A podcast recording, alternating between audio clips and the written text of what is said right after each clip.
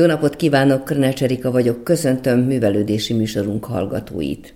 A Magyar Kultúra Napja délvidéki központi ünnepségén magyar életvadíjat vehetett át Csizmadia Anna és Csizmadia János kupuszinai házaspár. Büszkén képviselik a kupuszinai népi hagyományokat, teszik a dolgukat a mindennapokban. Tudásukat nem, nem tartogatják maguknak, minél szélesebb körben igyekeztek eddig is a közösség javára kamatoztatni, átadni mindent a következő generációknak mindennapi hitükkel és közösségteremtő, alázatos lényükkel, derűjükkel sokat adnak nekünk. A házaspárral Szabó Gabriella beszélgetett. Csizmadia János és Csizmadia Anna Kupuszinának Kossuth Lajos utcában élnek születésüktől fogva. Januárban életfadíjban részesültetek a kultúra terén kifejtett munkálkodásotokért. Az Életfadi a Művelődési Szövetség egyik legnagyobb, legrangosabb elismerése a kultúrában itt Vajdaságban. Számotokra ez mit jelentett? Hát először is nagyon megörültünk neki, nem, nem, nem is gondoltuk, hogy mi már jogosultak vagyunk ilyenre, vagy hogy megérdemlünk bármiféle ilyen díjat, mert soha nem volt a mi vannak, hogy díjakért dolgozunk. Na, megörültünk nagyon, nagyon. Annak is, hogy ketten kaptuk. 50 éve együtt vagyunk, mondhassuk azt. 40 éve vagyunk házasuk, de 50 éve a Kultúr Egyesületnek aktív tagjai vagyunk, és szinte kezdetektől fogva ilyen 8-10 éves korunktól fogva együtt táncoltunk, és most pont számoltam valamelyik nap, hogy 25 éves idén a Krajcárka névdalkör. Azt is együtt vezessük.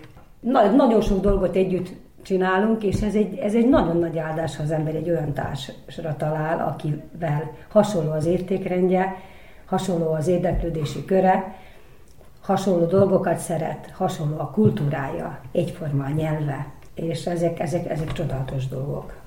Majd anyanyár nemzetközi napja van. Jani, te hogy élted meg ezt a díjat? Örültem annak, hogy az ügy, amit képviselünk, illetve aminek a területén már ilyen 50 éve dolgozunk, hogy az ügy magába kapott egy díjat. Az a munka, amit mi végzünk, hogy egy ilyen, egy ilyen láncba, egy láncszem vagyunk, hogy összekössük a múltat a jövővel, és azokat az értékeket, úgy elkölcsön, mint szellemi értékeket igyekszünk átadni egy következő generáció számára, ebbe értéktelen gerincét vesztett világban, amikor értékek naponta változnak, és semmiből előjönnek, majd aztán a szemetes kosárba kötnek ki, és olyan értékek, amik több száz éven keresztül nagyon sok generáción át csiszolódtak, picikét változtak, de mindig kőkemény oszlopként megmaradtak, ezt építsük be úgy a mi életünkbe, mint a következő generációk életébe, hogy ne legyenek értékvesztett emberek.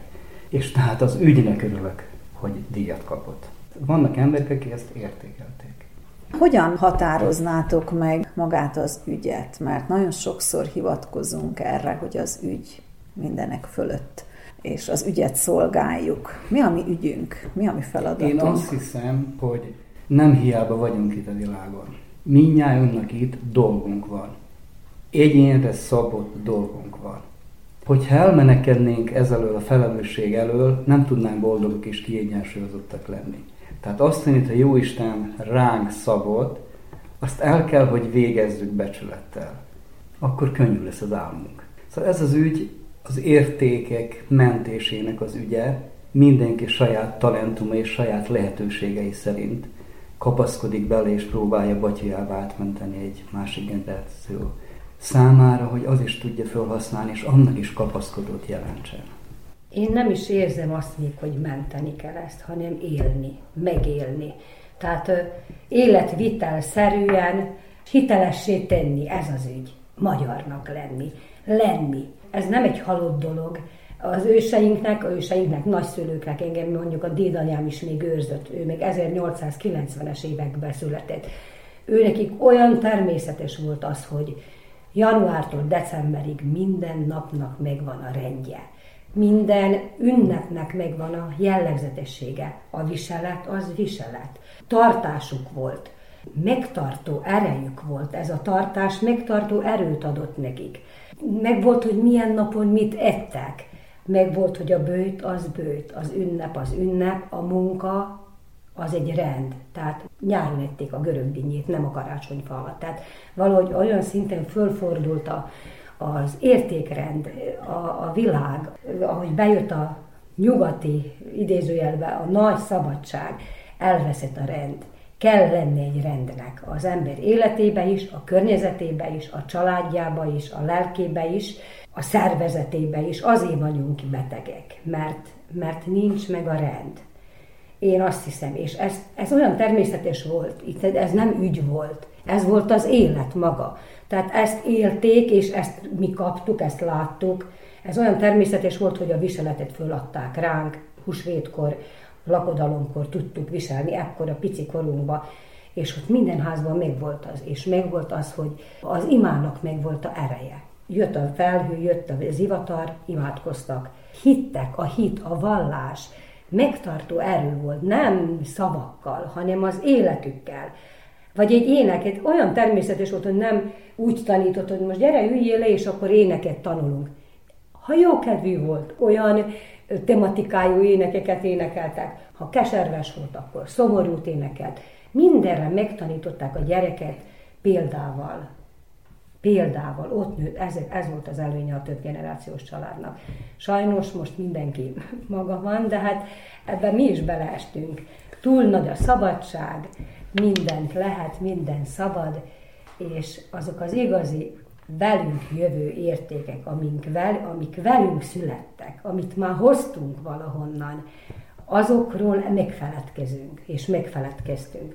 Na most tudatosan ezeket, ez az ügy, a nagybetűs ügy, én úgy érzem, hogy hát ez egy igen kemény missziós munka, de aki kis affinitást érez magába, szent kötelessége, hogy ezt végezze.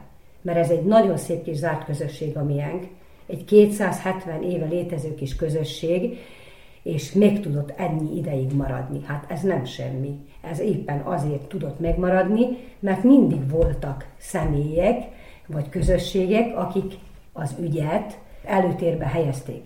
És úgy érzem, hogy ez a díj ezért az ügyé van, hogy valaki azt látta, hogy mi ezt az ügyet képviseljük, de rajtunk kívül még nagyon sokan. Például a Petőfi Sándor Művelődés Egyesület, akinek tagjai vagyunk, itt mindenki maximálisan kiveszi a részét az ügynek a képviseletéből, és bármiféle rendezvényt meg tudunk szervezni. Nagy kaliberű rendezvényeket, mert összefogás van. Ugyanígy lehetne széthúzás is. Összefogás van, kevesen vagyunk, teszi mindenki a dolgát. Roppant érdekes, amit mondotok, valóban az ügy, ugye az élet volt, az a rend, amiben éltek. És valahogy most, 2023-ban úgy tűnik, mintha egy pillanat alatt, egy szempillantás alatt ez a rend valahol fölbomlott volna. A 270 éves falunak is megvolt a rendje. Megvolt az a rend, amit ide hoztak azok, akik betelepültek ugye a felvidéki palócságból. Mi történhetett? Mi volt az, ami megrontotta ezt a rendszert? Nekem vannak ez itt ö, saját gondolataim, hogy helyes vagy helytelen, azt a hallgatók fogják eldönteni. Minden törvény, minden szokásrend, ami kialakul egy közösségbe, az egyént is védi, de a közösség megmaradását védi, hogy a közösség fejlődőképes legyen, és túléljen mindent, és tovább éljen. Tehát főleg közösséget védett. A mai világban pedig az egyéni jogok, amiket mindenki előtérbe helyez, hogy én most már az Istennel vagyok, szinte egy szintben, mert annyi jogaim kell, hogy legyenek. Nem. A törvényeket úgy szabjuk meg, hogy néha engedem, hogy rám lépjenek, hogyha az az ügyet szolgálja és tovább lépnek rajtam. De az ügye fontos, nem az én személyem, mint egyéniség. Tehát én azt hiszem, hogy azt kell megértenünk, hogy a közösségért kell cselekednünk, mert a közösség így maradhat meg, és ezáltal mi, mint a közösség részesei, mi is megmaradunk. Te hol látod a törést? Én sokszor gondolok arra, hogy azt hiszük sokszor, hogy a másik az jobb. A másik egy több, az különb, és ezek az új beszévárkot, ezek ilyen alatomosan beszévárgó zenék, divatok, átírt népdalok, ezek, ezek biztos jobbak. Én nem, nem vagyok a modern kor ellen, se a média ellen, se a telefonok ellen, de viszont rengeteg káros hatása van. Kimossa az ember agyát, akinek az agyát ki lehet mosni. Hát éppen azért jó, ha az ember fejébe egy rend van, hogy azt ne lehessen kimosni, hogy ő tudja, hogy kicsoda, hogy honnan jött, hogy hova tartozik, kik közé tartozik, és hogy hova tart. Tehát ezt, ezt nagyon fontos tudni. És akkor jöhetnek akármiféle ideák, vagy bármi, akkor én, én tiszta vagyok azzal, hogy az én eredeti forrásból merített gyűjtésem, a kupuszinai népdalt, azt nem fogom engedni átírni. Az én 200 éves viseletem, ami olyan, amilyen én itt helybe az enyémet tudjam megőrizni, a tájnyelvemet. Ha elfelejtettük, tanítsuk újra. Akárhogy tudom, a szokásaimat, a beszólásaimat, amikor kijövünk, vagy a imákat, vagy, vagy egy, egy rítust, leülünk az asztalhoz, természetes, hogy megáldjuk az ételt. Ezek a dolgok megtaníthatók példával, és mindenkinek az alapsejtbe, a családba. Felelőssége, szent felelőssége és kötelessége a gyerekeket példával tanítani. Mondhatsz utána neki, nem az iskolának, nem utogassunk a tanárokra, nem utogassunk az egyházra, a papokra, senkire, a családba kell mindent elkezdeni, aztán utána őt éri úgyis még rengeteg rossz, jó, ragad rá minden, de az alappillér az legyen a család, az legyen egy olyan megtartás és a közösség. Én azt hiszem, hogy a szakadásokat mindig azok hozzá, az, az hozza, hogyha azt hiszük, hogy a, a másik szebb és külön, el kell fogadni, meg kell hallgatni, de nem szabad a tiédet lenézni. A tiéd mellett ki kell állni, és ez a tiéd, és, és ezzel tisztában kell lenni, hogy ez jó. Mennyire támaszthatunk elvárásokat másokkal szemben, akár a családdal szemben is, vagy a, vagy a közösséggel szemben, mert eh, itt úgy érezzük, hogy felelősséggel tartozunk, de mi csak úgy vagyunk. Szerintem elvárásokat csak is magunk felé szabad támasztani, senki felé nem, se a család, se a közösség felé. Nekem az a dolgom, hogy azt a munkát, ami rám van szabva a közösség érdekébe, becsülettel végezzem el, legjobb tudásom szerint. És senkitől ne kérjem, hogy ő is végezze el, ugyanúgy vagy hasonló módon.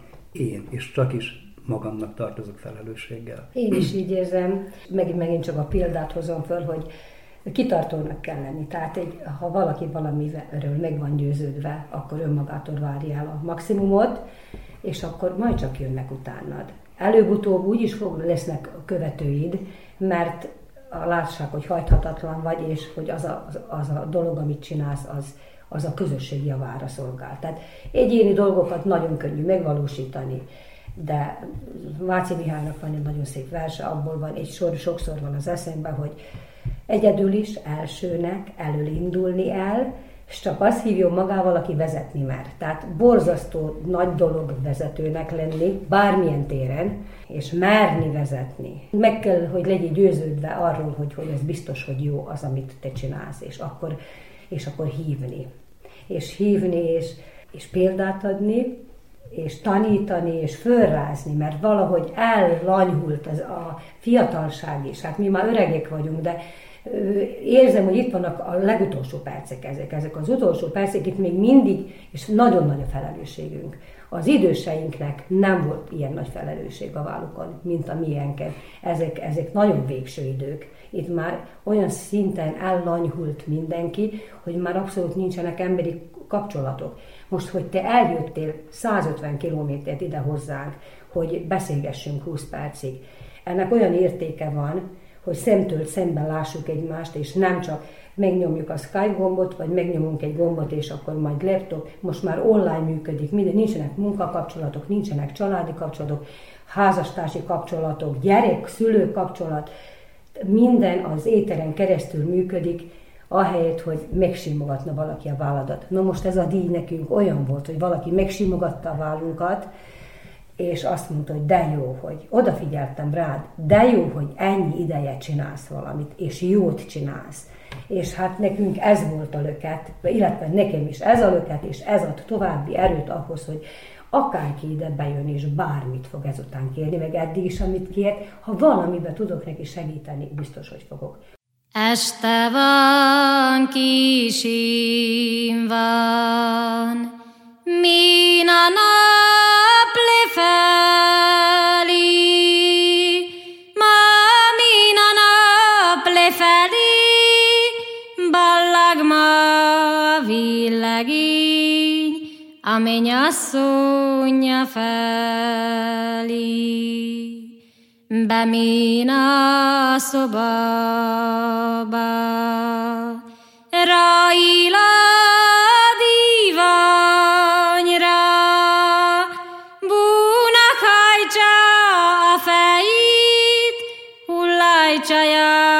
kényeit, A mennyasszony valara. Istenem, Istenem, de mit is csináljak, hogy vegyem meg a szívét, legkedvesebb beszédjét, ennek a szép kislánynak. Hogy vegyem meg a szívét, kellemesebb beszédjét, ennek a szép kislánynak.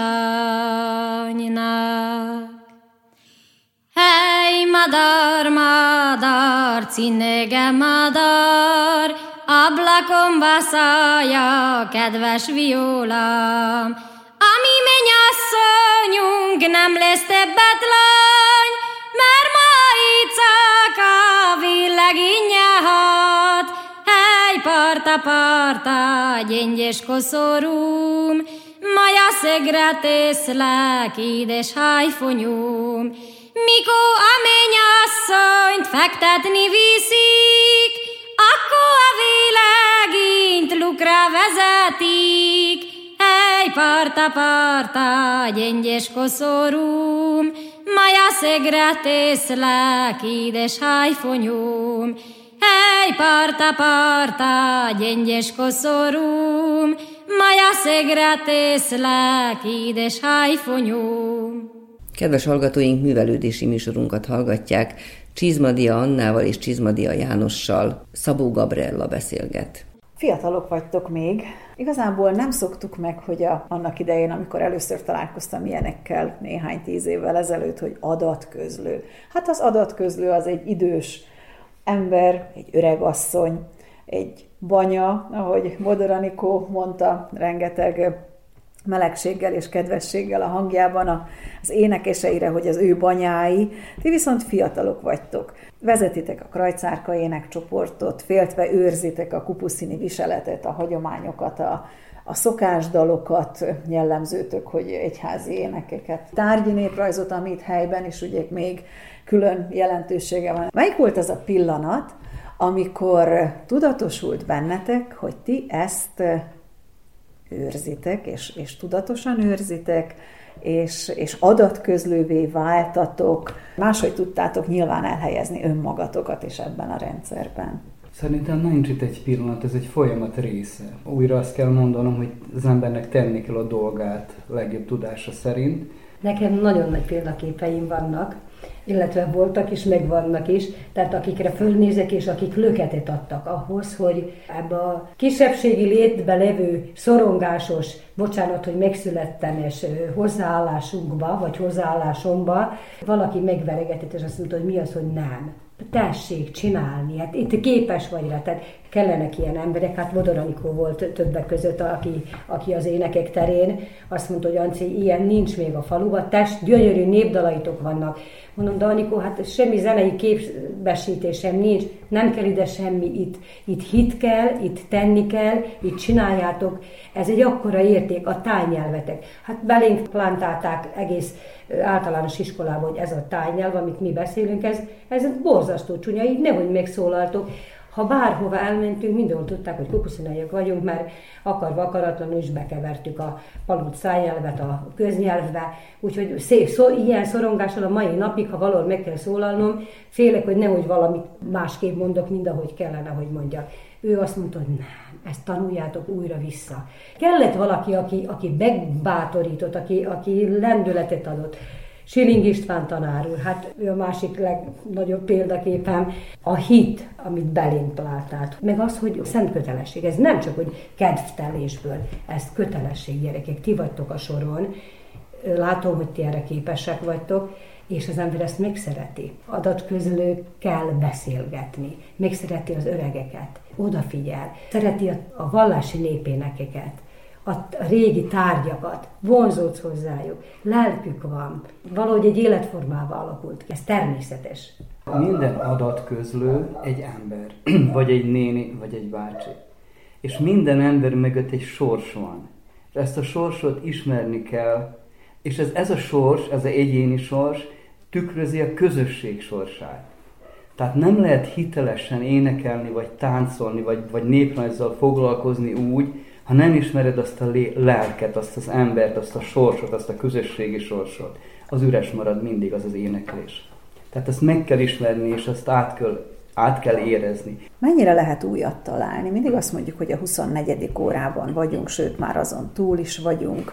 Találtok-e ti még itt olyan dalokat vagy tárgyakat? Néhány hónappal ezelőtt egy 120 éves bútorra akadtunk, kézzel festett gyönyörű bútorra, amivel gazdagítottuk a tájházunkat, elképesztően szép, és ma azt mondták, hogy ilyen már nincsen, hát már nem lehet, ezek már, már harmadszor át van építve a falu, és az egész padlások, ezek már lekerültek, ez a 20. század elejéről való, 1910-ből, 8-ból azt hiszem. Tehát még mindig van gyűjtés, és még mindig lehet rákadni dolgokra a néprajzi, illetve a tárgyi néprajz területén. És a szellemi most. néprajz, népdalok? Hát a szellemi az egy kicsit nehezebb, mert most már nagyon-nagyon kevesen vannak, akik idősek. Azért vagyunk, hogy legfiatalabb adatközlők, mert van egy réteg, még pár személy a faluban, akik ilyen 80 körüliek, és akkor az a 70-esek, ők viszont az a generáció, akik őtőlük nem igazán lehet gyűjteni, vagy a, vagy a legidősebbektől lehet gyűjteni, vagy akik már újra tanultunk bizonyos dolgokat, mindig van egy ilyen hullám, érsz, azt figyeltem meg, de viszont mindig rá lehet akadni valamire. Nem baj az, hogyha nem új dolog, csak mástól gyűjtött be ugyanazt. Főleg a vallási népénekek terén, mert mondjuk nálunk még élnek a kilencedék most például volt a Lourdesi kilenced. Hát ezeknek is megvannak a, a sajátos énekei. Előtte volt a, a Szent Család kilenced, az nálunk is van például. Az én anyukám a 70-es években ő volt mindig az előénekes a Kossuth Lajos utcában, és én ilyen 5-6 évesen 9 napig mentünk, és mi gyerekek imádkoztuk az örvendet és rózsafűzét karácsony előtt és ez egy olyan varázslatos volt, hogy az én anyum énekelt előre. Akkor nem volt még így, hogy legépelt, lefotokopírozott szöveg, hanem volt egy előénekes, és akkor ugyanazt énekelte a tömeg. Hosszabbra nyúlott az egész, de megtanultuk gyerekként az összes éneket, és annyira beleértem magam már öt évesen, a, ilyen szövegközpontú vagyok a mai napig is, különben nekem az nagyon, az az elsődleges, hogy mit mond egy névdal, vagy egy, egy népének, miről szól. És ezeket most újra elénekelni ezekkel az új csoporttal. Tehát elmúlt majdnem 50 év, több mint 50 év elmúlt, és újra elénekeljük, és most már jöttek ilyen modernabb énekek, de azok a régik, azok az igazi veretesek, és van, amihez nem szabad hozzányúlni. És hál' Istennek, hogy megjelent ez a könyv a Széles a Duna. Széles a Duna, igen. Nagyon örülök, mert nagyon-nagyon sok dalt összegyűjtött Anikó, és rendszerezték, hál' Istennek ki van adva. Ezzel azt érjük el, hogy nagyon sokan tudják énekelni. Ott a potta, azelőtt csak mi énekeltük, olyan volt, mintha csak a miek lenni, és, és egyáltalán nem érzem azt, hogy, hogy ezt nekünk vigyázgatni kellene. Annál gazdagabbak vagyunk, minél többen éneklik. Még a tájnyelvet is meg lehet tanulni, és igenis énekeljék. Nem baj az, ha nem úgy sikeredik, nekünk se sikeredik mindig úgy. Olyan jó hallgatni, olyan élvezettel mesélitek ezeket a dolgokat, hogy biztos vagyok benne, hogy ezt ki tudjátok sugározni a közösségre, az itteni közösségre is. Mennyire partnerek ebben a helyiek? Kezdetben öten voltunk a Krajcárka, amikor mondtam Anikónak, hogy én ebben nem nagyon bízok, Anikó, mert nálunk nem volt hagyománya az éneklésnek. A táncnak mindig hagyománya volt. A néptánc az első bokrétákra, a gyöngyös bokréta mindig volt, de nép, de Durindóra soha nem, nem volt olyan... A színpadi éneklésnek nem volt hagyománya. A népdal színpadon való éneklés. Igen, tehát népdal megélt, élt a saját közegében. Igen, és inkább magyar nótákat énekeltek, és ne összemosták a kettőt. Azt mondták, hogy ezt a népdalt nem énekelik el, mert többször adatközlőnél voltunk, Anikóval is még. Nem fogja azt elénekelni, mert az nem szép, az csúnya. Közben az volt, tehát az az igazi, azok voltak az igazi népdalok. Ő magyar nótát akart énekelni, és akkor persze a gyűjtési folyamat az, az arról szól, hogy meghallgattuk a magyar nótákat és a harmonikát és mindent, és akkor majd csak kilukadtunk a igazi, azt a csúnyát is elénekelt, és abban volt a legnagyobb érték. Mennyire partnerek? Én úgy érzem, hogy ez a 25 év krajcárka. Ezek a sok kívülről jövő szép dicsérő szavak. Mondjuk egy zenetudományi intézet, egy budapesti, azt mondja, hogy ez egy nagyon jó dolog, amit csinálunk, az azért csak nem talál süket fülekre. Meg az, hogy vittük az Annát a szójsípszójra. Szójsípszójra alig vittek valamikor valakit. És rögtön ott az elején, hát volt 25-6 éve, hogy nem is tudom hány, rögtön az elején olyan pozitív visszajelzések jöttek, és akkor megindult egy, megindult egy, egy, egy folyamat, hogy, hogy kell vinni gyerekeket a szólisipra, tudunk mi népdalokat, és akkor jöttek és kérdeztek, hogy mi az a jó. Akkor a táncsoport vezetők is jöttek, hogy, hogy melyikik azok a igazi jó népdalok, mert hát volt itt minden.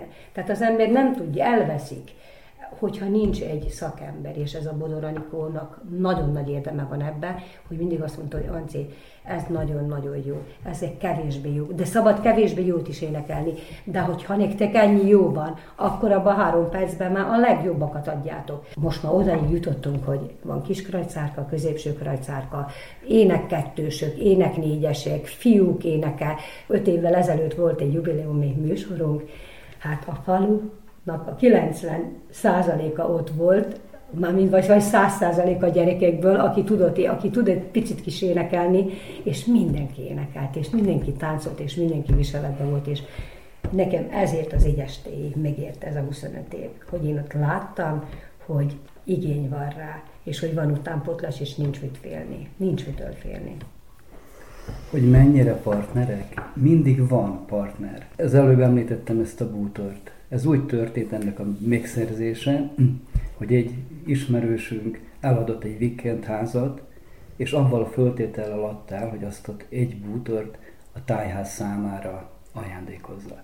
Tehát mindig vannak partnerek. Ezt jó hallani, mert ez megerősíti azt hiszem a hallgatókat is, hogy valóban van értelme, nem hiába való. Van egy tájház, vagy tájszoba talán. Néprajzi gyűjtemény. Néprajzi gyűjtemény, ez az egészen pontos és szép meghatározója. Több alkalommal volt szerencsém megtekinteni, minden alkalommal más és más. Most milyen, mi mindennel rendelkeztek. Visszatérek a kezdetekhez. 70-es évek végén mi még elleni iskolába jártunk, és Hiring tanár úrnak volt az a zseniális ötlete, hogy a veszendő tárgyi értékeinket át kell menteni. Ezt, egyedül, ezt a nagy munkát egyedül nem tudta elvégezni, és mi középiskolás diákok, egyetem középiskolás és elemiskolás diákok csatlakoztunk hozzá, és ezt a munkát elindítottuk. Ez a folyamat mai napig tart. Tehát ez egy, ez egy ilyen több évtizedes folyamat, ami mai napig tart. Ennek a gyűjtőmunkának az eredményeképpen 94-ben egy néprajzi gyűjteményt hoztunk létre, melyben bemutatunk egy, egy századfordulói gazdag kupuszinai ház belső berendezését ami nagyon, nagyon érdekes és nagyon szép, mert különösen gazdagok a festett bútoraink. Ez egy csodálatos gyűjtőmunka, illetve olyan, mint egy, mint egy megfertőződik az ember. Ugyanúgy, ahogy a, a szellemit, amikor gyűjtsz, olyan, mint hogyha régész lennél. Tehát, hogy házról házra. Úgy voltak az emberek, hogy oda is vannának, még nem is, de hát nem is kell az, de tán kell is, de mi, mi mindenkinek mondtuk, hogy elvisszük, mert lesz a megnyitó március 15-én 91-ben. Utána bárki vissza igényelheti, de ott biztos, hogy megmarad. Itt meg kiviszik a faluból, és apró pénzeké eladják, eljönnek, kikonyerálják, ott marad, bárki eljönhet érte senki nem jött el érte. Az anyósomnak egy gyönyörű kézi munkája volt a házi áldás. A faljáról ma akkor ott voltam, férjhez mentem, mondtam, hogy csak vegyük le, vegyük le, csak erre ez egy napra. Jó van, de utána visszahozzuk? Vissza. Azóta is ott van, mert nem kell, nem akarta. Ott meglátta, hogy annak ott a helye. És több tízezren látták ezt a múzeumot illetve tájházat nekünk, nekünk tájháznak hívjuk, mert annyira személyes csak a falak, minden, minden munka, ami ott van, tehát minden tárgyat ismerünk. Van egy érdekes történetem a megnyitónál, amikor már rendeztük be, akkor láttuk, hogy néhány bútordarab hiányzik ahhoz, hogy az egy teljes egészet képviseljen. És hát kevés padlás van a faluban, ahol nem voltunk, szerintem szinte mindenhol voltunk. És egy idős bácsinál találtam egy olyan 1881-ből való sötétkék színű tányérost, amire szükségünk volt. És ő ezt még használta. És elmentem hozzá, mondtam, Misa bácsi, nagyon szeretnénk, megnyitunk egy tájházat, egy ilyen régi házat, ami régi bútorok van berendezve, és nem adnak kölcsön a megnyitóra, hogy ezt, tehát, mert ilyenünk nincsen. És mondta, hogy te mondja, vedd le a falról, és én leszettem a faláról, elvittem a tájházba, és felszereltem. És azt mondta Misa bácsi, hogyha vége lesz a megnyitónak, és magának szüksége lesz rá, akkor nagyon, nagyon szívesen vissza fogom ezt hozni és a bácsi mennyit után három napra meghalt. Tehát sose kérte vissza, és most, most azóta is ott van a falon az a gyönyörű tányéros. Szomorú, de sokat mondó történet. Igen. Végül is gazdagította az utókort mindenképpen a tárgyi hagyatékával is. Említetted, hogy egy gazdag kupuszini család bútorai találhatóak, illetve hát úgy szedtétek össze, hogy ezt mutassa be a, ez a néprajzi gyűjtemény. A Kupuszina egy nagyon gazdag település volt mindig is, vagy legalábbis azt a hatást keltette, ha csak a viseletre gondolunk, mert azért a népviseletből nagyon sok minden kiderül, és hát a kupuszini viselet az nagyon szép, és nagyon látványos, és bizony nem volt olcsó soha, most sem. Ez nagyon érdekes fölvetés, amit mondtál, mert Kupuszina történelme folyamán sosem volt gazdag település. Habár a viselete, és ez helyes megállapítás, a női viselete, az gazdagságra val. Egy család, aki magára adott, az a család lány tagjainak beszerezte ezt a viseletet, mert ez egy, ez, ezt meg kellett, be kellett szerezni. Abból kifolyólag nem volt gazdag, nagyon sok följegyzések vannak a 19. századból is, ami nagy küzdelmeinkre utal, utaló följegyzések. Mi a Duna az árterületén vagyunk, és mindenhol körbefolyott minket a Duna és a Duna víz állásától függően a megművelhető földterületünknek mindig egy jelentős részét elvitte a víz.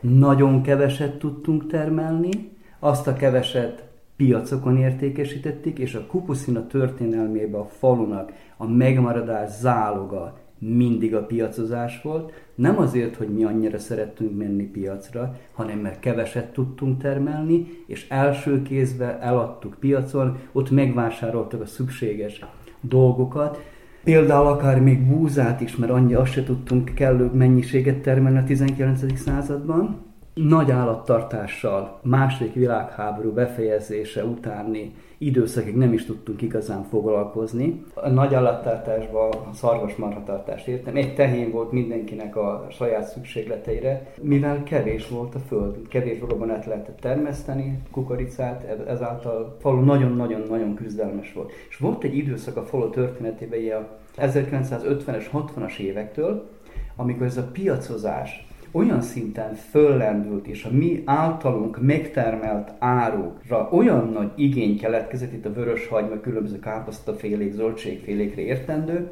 hogy ilyen nagy városokat, mint Zágráb, főleg Zágráb, Szarajevó, Banyaluka, tehát Bosznia és Horvátországi nagyvárosokat szinte teljes mértékben kupusziniak látták el. És azt hiszem, ez nagy dolog. Tehát ez nagyon küzdelmes lét volt, mert azt az árut el kellett oda vinni, ott hetekig ott lehetne eladni, ezt megtermelni, fölkészíteni.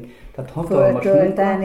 Igen, de akkor fejlőd, akkor épült ki a falu infrastruktúrája. Tehát, hogy akkor nagyon az a 90-ig, tehát a 60 és 90 között, ez a 30 év a falu történelemben, ez volt a leggazdagabb időszak. Ez volt a virág. Érdekes, hogy egy kívülálló egy idegen, egy kívülálló azt hiszi, hogy ez egy nagyon gazdag falu. Közben ez egy borzasztó szorgalmas, ez egy olyan szorgalmas nép, hogy egyedül ezt tartott meg bennünket. Itt az asszonyok rengeteget dolgoznak. Itt a kézi munka, tehát itt nem volt kézi munkázás, itt nagyon kevesen kézi munkáztak. A Doroszló, a szomszéd település sokkal jobbak a földek. Ott az asszonyoknak nem kellett ennyit dolgozni, ők ott a gabonából meg tudtak élni. Gyönyörű slingeléseik vannak, hímzéseik itt, itt már fiatal korban a kezeink tönkre mentek a rengeteg munkától. Tehát én maximum egy-két kis párnát hímeztek ki falvédőt. Ennyi volt. A többi az mind kemény munka, és abból a sok munkából a kevés földön nagy szorgalommal teremtették meg azt a többletet, ami elhitette a külvilággal, hogy nagyon gazdag. És valahogy egész pici koromban mindig azt hallottam otthon, hogy a földet nem szabad eladni. Tehát a föld az az étel és a élet. A mai napig fóbiám van, ha véletlenből most most el kellene adni egy darab földet, mert még mi is vásároltunk meg azt a kicsit, amit örököltünk. Tehát a gyerekeknek is egyfolytában azt mondom már 30 éve, hogy gyerekeim nekem mindig azt mondták, hogy földet csak akkor szabad eladni, hogyha orvoshoz kell menni. Tehát, hogyha valaki nagyon beteg, máskor nem szabad földet eladni. És valahogy a történelem beigazolja az egészet, hogy a termőföld lesz, az étel lesz a legnagyobb kincs, a víz és az étel. Mert most már nem lehet, most már laboratóriumban előállított ételeket eszünk. Hát nem, egy darabka föld kell, és a viseletet se szabad eladni éppen ezt a kettő dolgot mindig azt mondták, hogy a szép ruhát azt nem szabad eladni, azt, az, az, az, az szállt ő, generációról generációra. Nálunk minden házba, kivétel nélkül, ha négy lány volt, ha milyen szegény volt az a család, mindenkinek volt egy rendviselete, legalább egy rend ünneplő viselete. Becsülete volt, a, ez nem ronyrázás volt idézőjel, hogy most majd megmutatom, hanem ez is egy megtartó erő volt, hogy, a viselet, azt viselni kell. Tehát tartást adott, és, és főleg a lányoknak. Úgyhogy akinek négy-öt lánya született, annak föl kellett kötni a gatyáját. Még volt, hogy hány bornyú, hány bika eladásra, mire, mire kis tafírozta a ládával a, a lányokat. Hát bár Anna Isten, hogy a elkövetkező évek során is 5-6 lányok születnének minden családban, vagy fiúk, hogy ne legyen üres a bölcső sehol. Édesanyám rózsáfája, én vagyok a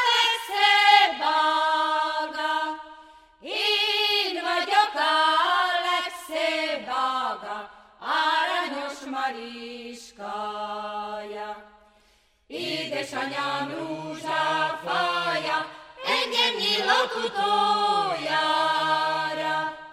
Bár soha sem nyílott volna, szebb a bimbó, mint a rúzsa. Édesanyám lanya vagyok, gerekdínye falu vagyok. Annak adok, akinek akarok, mégis egészbe maradok. Annak adok, akinek akarok, mégis egészbe maradok. Esik, esik, de nem azok, cseresnye falálok, cseresnye fa hajlik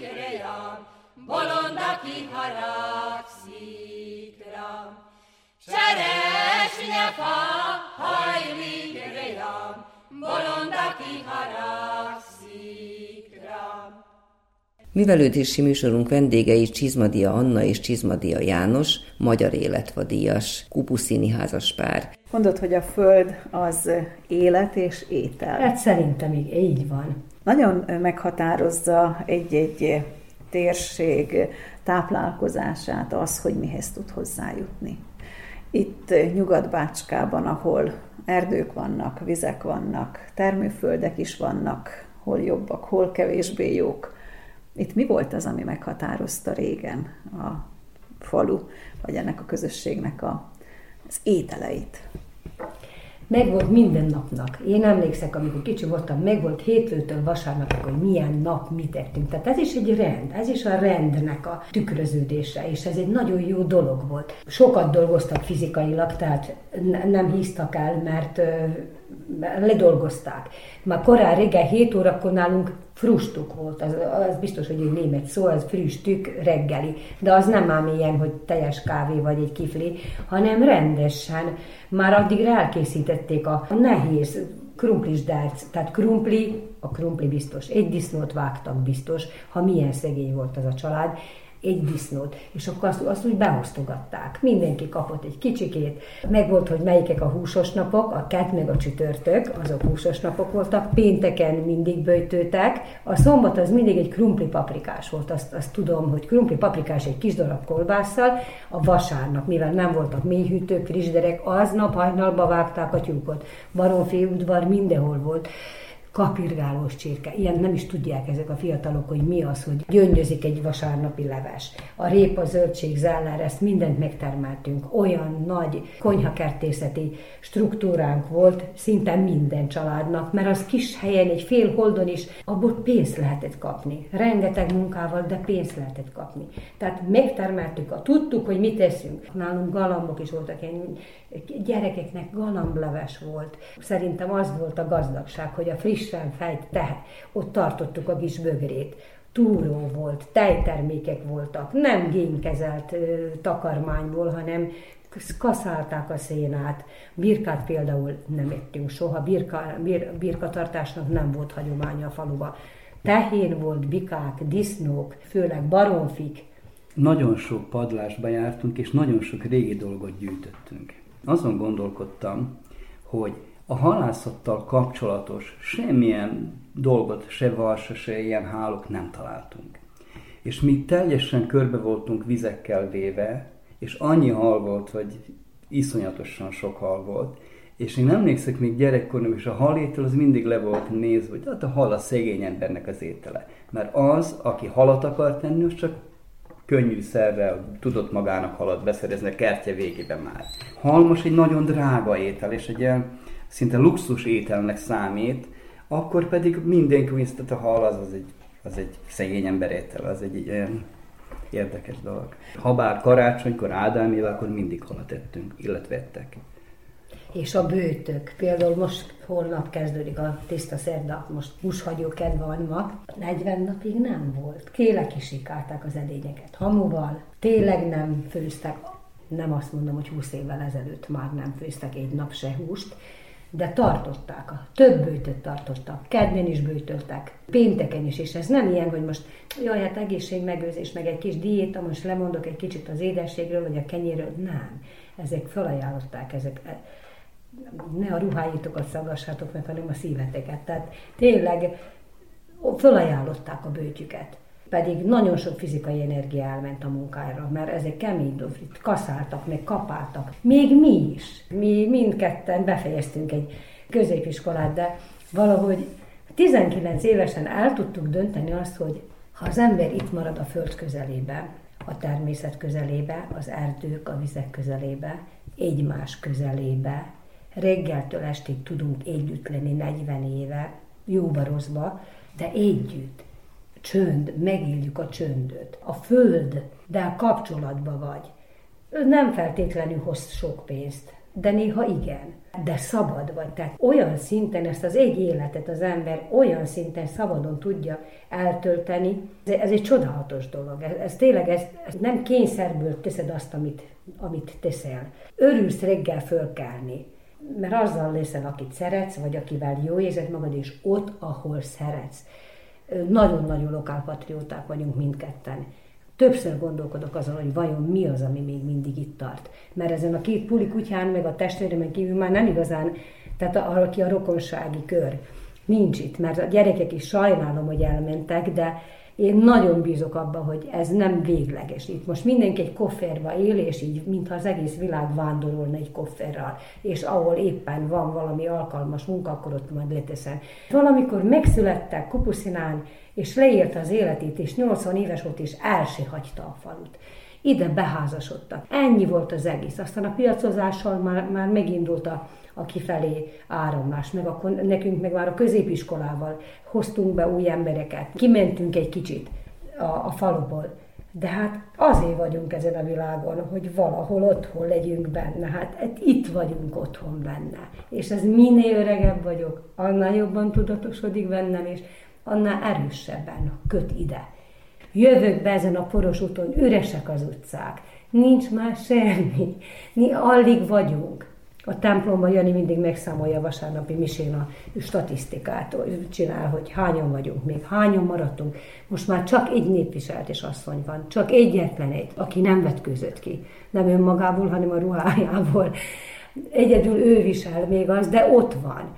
És valami ehhez a, ehhez a templomhoz köt, ehhez a temetőhöz, ezekhez a utcákhoz, ehhez a szélhez, ez az otthon. Itt vagyok otthon és én azt hiszem, hogy itt is maradok. Ehhez tudni kell, hogy mindketten a Kossuth Lajos utcában éltétek le az életeteket, születésetektől. És most is ott laktok a Kossuth Lajos utcában, ez azt hiszem, hogy megismételhetetlen folyamat, hatalmas tudatosság, de azt hiszem, hogy inkább elszántság kell hozzá. Meg gondviselés. Egyébként gondviselés, gondviselés is, biztos. Biztos, ahogy közeledtünk a falu felé, akkor ment le a nap, és néztem a naplementét, hogy csodálatos volt így a, Hát a Duna van ott, ahol a naplementét láttam, a Dunát még nem láthattam, de azt gondoltam, hogy értem, hogy miért. Mi köt ide benneteket hosszú-hosszú évtizedek óta. Arra gondoltatok-e, hogy vissza lehetne öltözni viseletbe? Én nem tudnák visszaöltözni. Vasárnaponként? Nem, nem biztos, mert ez a viselet akkor szép, ha rendben van téve. És az az egy-két asszony, aki, aki ezt rendezte a faluba, szinte az egész táncsoportnak, az egész, mert mivel most már nem életvitelszerűen viseltük ezt a, a, a, főleg a lányos viseletet, mert a lányos viselet nagyon kikeményített fehér vászon, kemény szoknyákból áll, ami egy nagyon-nagyon hosszadalmas procedúra, hogy olyan legyen az a vasalás. És sajnos meghalt a, a, a néni, aki, aki még tudta csinálni, és nagyon örülök, mert most van a faluban egy-két személy, ilyen a fiatalabbak közül, 30-40-esek, akik hajlandók ezt nagyon ügyesen próbálkoznak, és csinálják, és komoly munkát igénylő feladat. Viszont, amit az asszonyok viselnek, a puha szoknya, az, az sokkal könnyebb rendbe tartani. Az a hétköznap. Az a hétköznapló viselet, igen, hát visszaöltözni alkalmakként fölveszem. Hát volt a mindkét lakodalom, mindkét esküvő, mindkét gyerekemnél, akkor fölhúztuk. Egy-két lakodalomba fölveszünk, meg hát a föllépésekkor, a egyed, igen, de, de én emlékszek, hogy az én nagyszüleim Ilyen volt a háló ingjük is, tehát, hogy szoknyába aludt. Ing és egy szoknya, egy alsó szoknya. És úgy néztem, hogy szoknyába, még éjszaka is szoknyát, még volt kötve az a szoknya. És az én anyukám is, aki már egy egészen új generációjú, mondjuk 44-es születésű, ő is szoknyába kezdett a férjhez, ment, nem vetkőzött rögtön ki, ez azt, úgy, az volt a kifejezés kupuszinán, hogy tunikába kezdett járni, tunikába kivetkőzött. Tehát, hogy levetette a viseletet és kivetkőzött. De még amikor az öcsém 72-ben született, ő még viseletbe járt, otthon is. Ez itt volt egy karnyújtásnyira, és még mindig a fiatalok is viseletbe jártak. Tehát az 1940-ben 50-ig született generáció volt az utolsó, aki még a viseletet természetes módon hordta, tehát az volt a ruházata és mi ennek a kivetkőzés folyamatának a szemtanúi voltunk, és mindig számoltam, hogy gyerekkoromban az, egész templomban mindenki viselt, voltam, azt mondta, hogy 200 nő volt viseletben, durván. És akkor már is számoltak, hogy most már csak 12, 8-an, és akkor három-négy maradt egy-két éven, három évig keresztül, és most már csak egy van. Tehát, hogy a kivetkőzés befejeződött.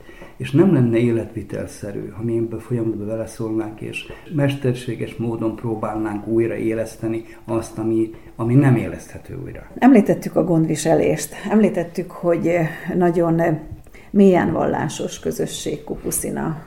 Talán az egyik napjainkig is legvallásosabb hitét leginkább megélő közösségnek nevezhetjük még mindig a falut. Ezt mi sem bizonyítja jobban, mint hogy útmenti keresztek vannak a kerítésekben, a téglafalakban. A mi közösségünknek az egyik és legerősebb tartó pillére a megmaradásnál a vallás volt.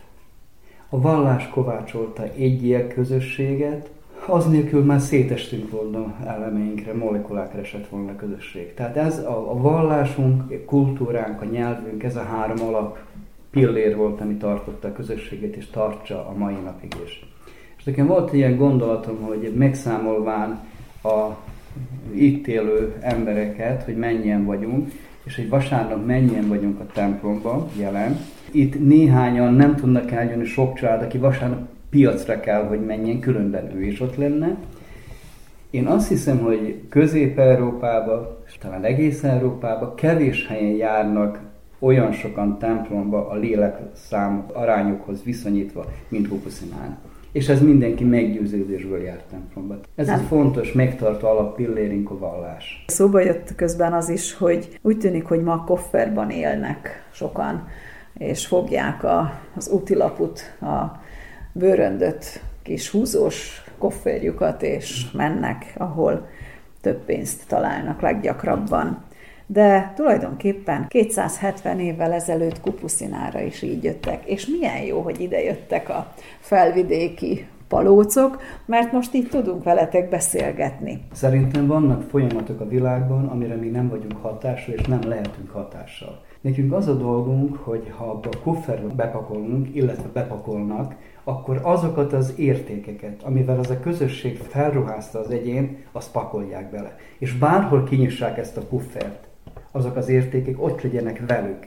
Aztán nem lehet tudni, hogy mi, mi fog alakulni tíz év múlva. Hogy ott talán újra pakolnak kuffert, és jönnek vissza, vagy...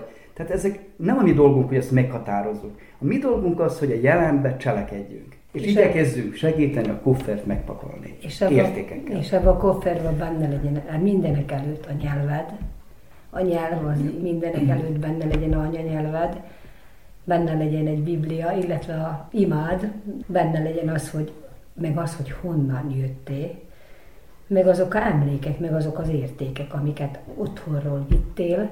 Tehát a, a nyelv, az anyanyelv az, az, az borzasztó fontos. Tudd, hogy ki vagy. Tudd, hogy ki vagy, a gyökereidet, ismerd a gyökereidet. Nem fontos, hogy öt ágra menjél vissza, de tudd, hogy honnan jöttél. Ezek annak neked megtartó erőt, ezek a gyökerek, amik, ha bárhol megállsz, ott meg fogsz állni, nem fog fújdogálni el ide mindenféle szél ide-oda. Én azért nagyon-nagyon fölnézek az emigrációba élő nagyjainkra, akik oda kényszerültek még a tengeren túlra is, borzasztó lehetett nekik. Tehát és szerintem azért tudtak ilyen művek születni, mert ezek olyan szinten szerették ezek az emberek a szülőföldet, meg a, az ügyet, amit ott kellett hagyni, a, amit nem tudtak bepakolni a kofferjukba, hogy egy életen keresztül sóvárogtak. Tehát nem tud minden. A honvágy az egy borzasztó dolog. Ez a falu bárkit visszavár. Rengetegen elmentek. Én nagyon-nagyon nagy reményekkel vagyok tele, mert én mindig azt mondom, hogy ahol vannak erdők, meg vizek, meg termőföld, meg még hazaváró házak is, meg utcák, meg emlékek. Tehát nem úgy jönnének haza, hogy idegenbe, mert azok 270 évvel ezelőtt idegenbe jöttek. Ezek, akik most elmentek 10-15-20 éve vagy 5 éve, itt van valami. Tehát ez a Kárpát-medence, ez egy, ez egy csodálatos hely. Itt rajtunk van, tényleg rajtunk van a Szűz Mária palástja. Úgy érzem, hogy nagyon jó kezekbe tette a Szent István ezt, a, ezt az országot is,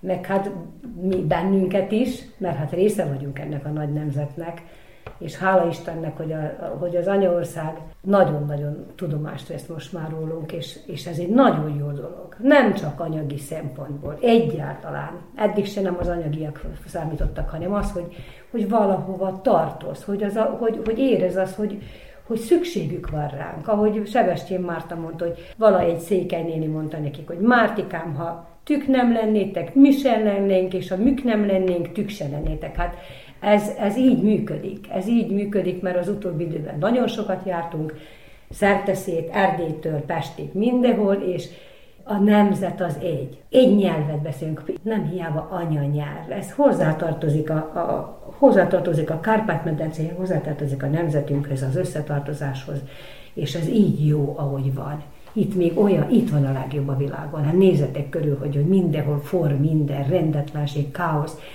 Itt valami vigyáz bennünket. És ez a valami tényleg Szűz Mária palástja. Nekem ez a végszó. Én azt hiszem, hogy ez így van. Kedves hallgatóink, az elmúlt órában a Magyar Életfa díjas Csizmadia Annával és Csizmadia Jánossal Szabó Gabriella beszélgetett. Köszöni a figyelmet a szerkesztő Körnács Erika. Kis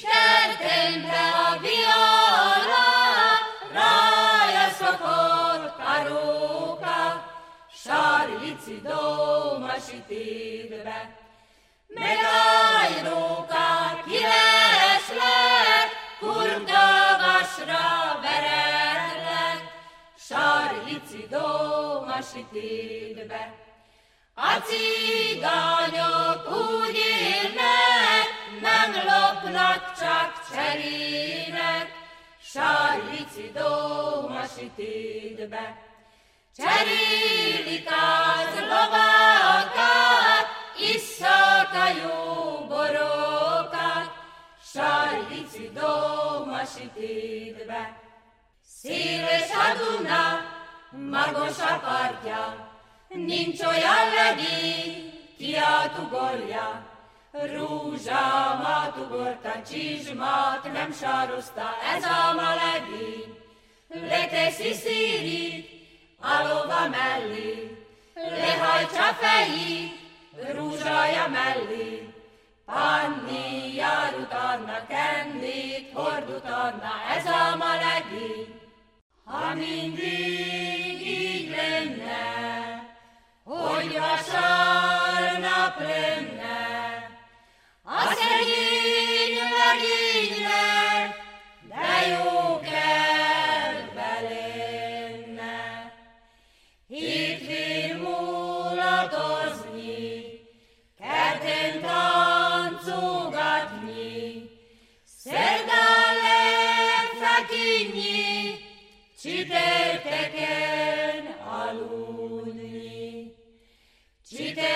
Csütörtökön aludni, pinteken fölkelni, szombaton kérdezni, mit fogunk dolgozni.